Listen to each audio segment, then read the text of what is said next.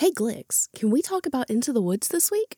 Sure, Celeste. Did you see that our friend Josh Berkey from Victims and Villains had an opinion on Dallas Toast about this movie? Oh no, I didn't. What did Josh have to say? This movie was terrible, said by Josh Berkey. Well, you know what? Josh Berkey can take his opinion Okay, and. what is happening here? Where are we? Glix, give us a situation report. Currently, we are on the planet Geekery. Be warned, our impossibility drive may cause distortions as we traverse this land. Impending impossibility engaging in three, Oh, gosh. two, Oh, dear. one.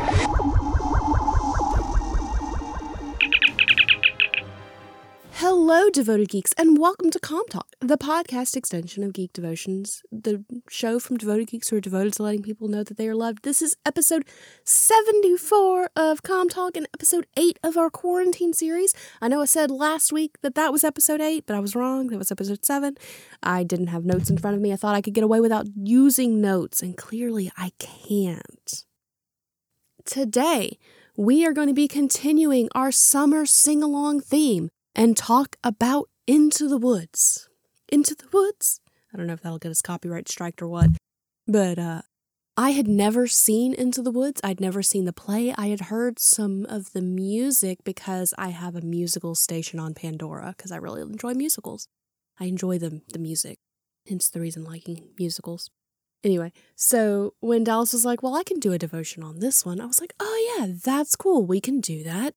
And so we found the movie at a really cheap price. We got it. Dallas did his devotion. You can find it on YouTube to see what he pulled from it. But today we're going to do what I'm calling a hot take opinion of the movie, which probably will be contrary to Mr. Berkey's opinions. Uh, side note, go check out Victims and Villains podcast. They do a great job over there. They are uploading podcasts far more regular than we are. They're doing deep dives, they're doing interviews, and they are the marriage of pop culture and suicide prevention. And there's nothing more great than trying to let someone know that they are loved. So that's that's what they do. They're awesome people. We love them to death. The intro is just a joke. But still, he can keep his opinion to himself about that. Okay, so going through the likes, my likes of this movie, um, I loved Meryl Streep. Meryl Streep did fantastic as the witch. She was amazing. Now, I am a Meryl Streep fan. I liked her in The Devil Wears Prada. I liked her in Julie and Julia.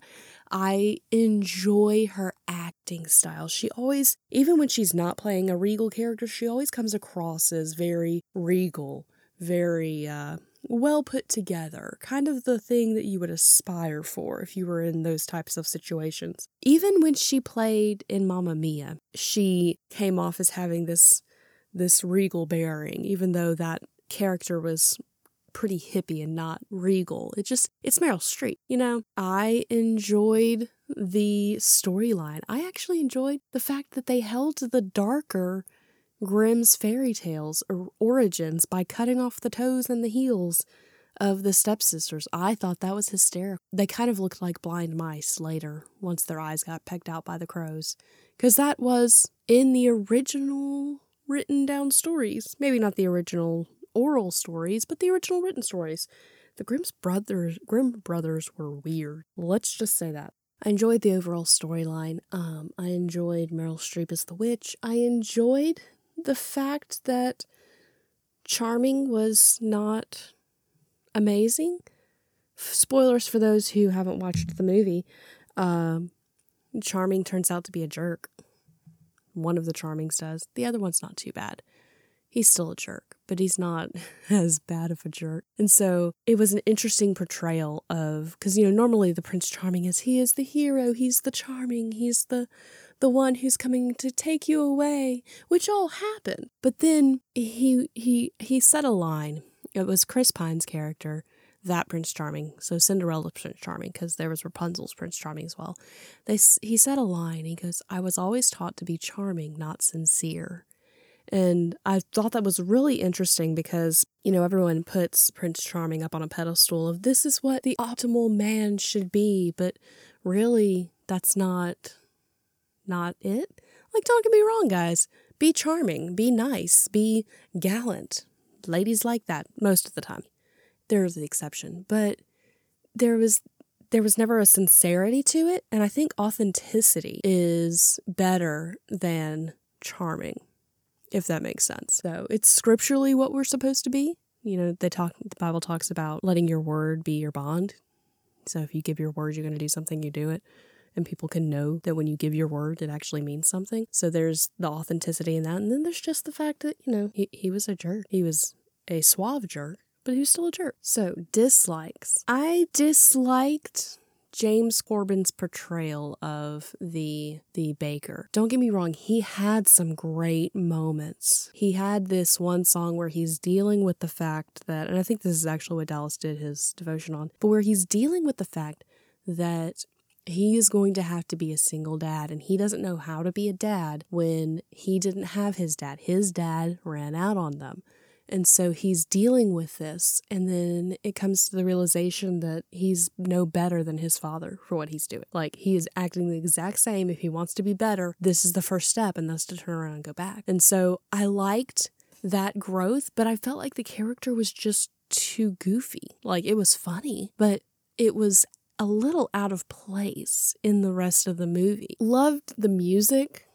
I get agony stuck in my head on a regular basis, and so it was stuck in my head for like two weeks after we watched the movie. It's been two weeks so it's just now out of my head. Eh, fun stuff. It's probably going to be back in my head tomorrow because of this podcast. So, you know, the musical numbers are great. They make so much more sense when you understand the story because I'd heard Agony before, again, on my Pandora station, but I never knew the context. So I was like, why are they talking about these two different fairy tales? It just didn't make sense. It was really weird seeing Jack's mom that actress has played a specific style of character that was quite distasteful. Like, she always plays the one that you're like, oh my God, did she really just do that? And so, with that, having her as the mom, you're like, oh, it's cringy. Don't know how I feel about this. That's pretty much my dislikes. That and it's a little long but it was based off of a play, so I'm assuming that that's that's the issue. But yeah, it has some really good themes. Dallas went with the blame.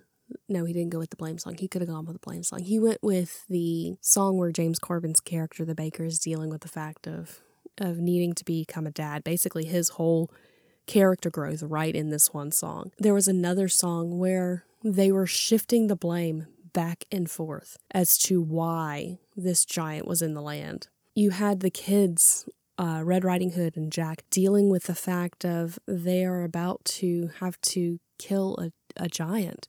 And so um, Cinderella is trying to console Red Riding Hood while the baker is trying to console Jack and going, you know, okay, well, you can decide if, if you think this is right.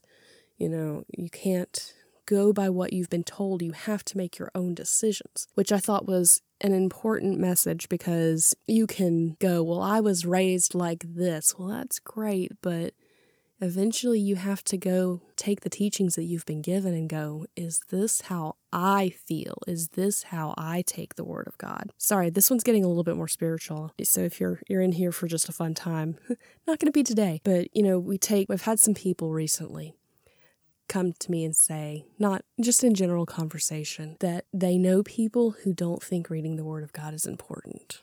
They just, it's not a priority for them. And I don't understand that. Like, it doesn't surprise me, these particular people. I'm like, you can kind of tell by the way they live their life, and they probably don't know, know scriptures that well. But it saddens me because they are forever stuck in the milk scriptures. There's a scripture in in in 1 Corinthians 3, which is the verse that I've been referencing, 1, it says, But I, brothers, could not address you as spiritual people, but as people of the flesh, as infants in Christ. I fed you with milk, not solid foods, for you were not ready for it, and you're not even ready now. And so that's that last part was a bit of my paraphrasing because I kind of skimmed over the last sentence, but it really made me think about when they were talking with the kids, it made me think of this of you know, we all have to hit that point of going, okay, this is what I've been taught, but this is contrary to what I've been taught. So, what do I actually think? It was a great moment in the movie. Um, and it's a great reminder of that, you know, no matter what we're told, no matter what's preached to us, what's taught to us, we have to the responsibility to take that and go to the word of God and go, okay, they said this, but what does it mean? Like, does this person have an accurate interpretation? Like, don't get me wrong, guys. I love my pastor. I trust him. I know he puts hours into his sermons. But when I hear him speak the word of God, if something doesn't sound quite right, or it sounds off, or it's something I haven't thought of, I go and study it for myself. I go, let me look more into that. Not that I doubt him, just a, it's my responsibility to feed myself to make sure that what I'm being fed is well or good, not well. Well, if it was meat. You know, we get outraged if we go to a restaurant and they give us bad food. So why don't we treat the church the same way? Well, there was your uh, little bit of spiritualness, spiritualness, biblicalness. Part of it, it was really that, really that scene. Oof, so many reallys. Well, there was your bit of of spiritual for this podcast. Um, I know we don't normally do that with the podcast, but it that scene just stuck in my head and it's really been bouncing around and then we watched it before some of these occurrences happened. So it really just stuck in my brain. And so it came out here in the closet because I'm in my closet. I record in the closet when it's just me because I have lots of soft clothing that help dampen the sound. Um so you, me, and the podcast here in the closet with my Snuggie. Is that a Snuggie? It's this warm, like, hoodie thing. It's a comfy. It's a comfy. You, me, the podcast on the comfy, hanging in here in the closet. So that is pretty much our thoughts on Into the Woods. I say our thoughts again. I'm just speaking for myself. Dallas may have different thoughts. I enjoyed it. I would recommend it. It's a good movie. It's not the best movie.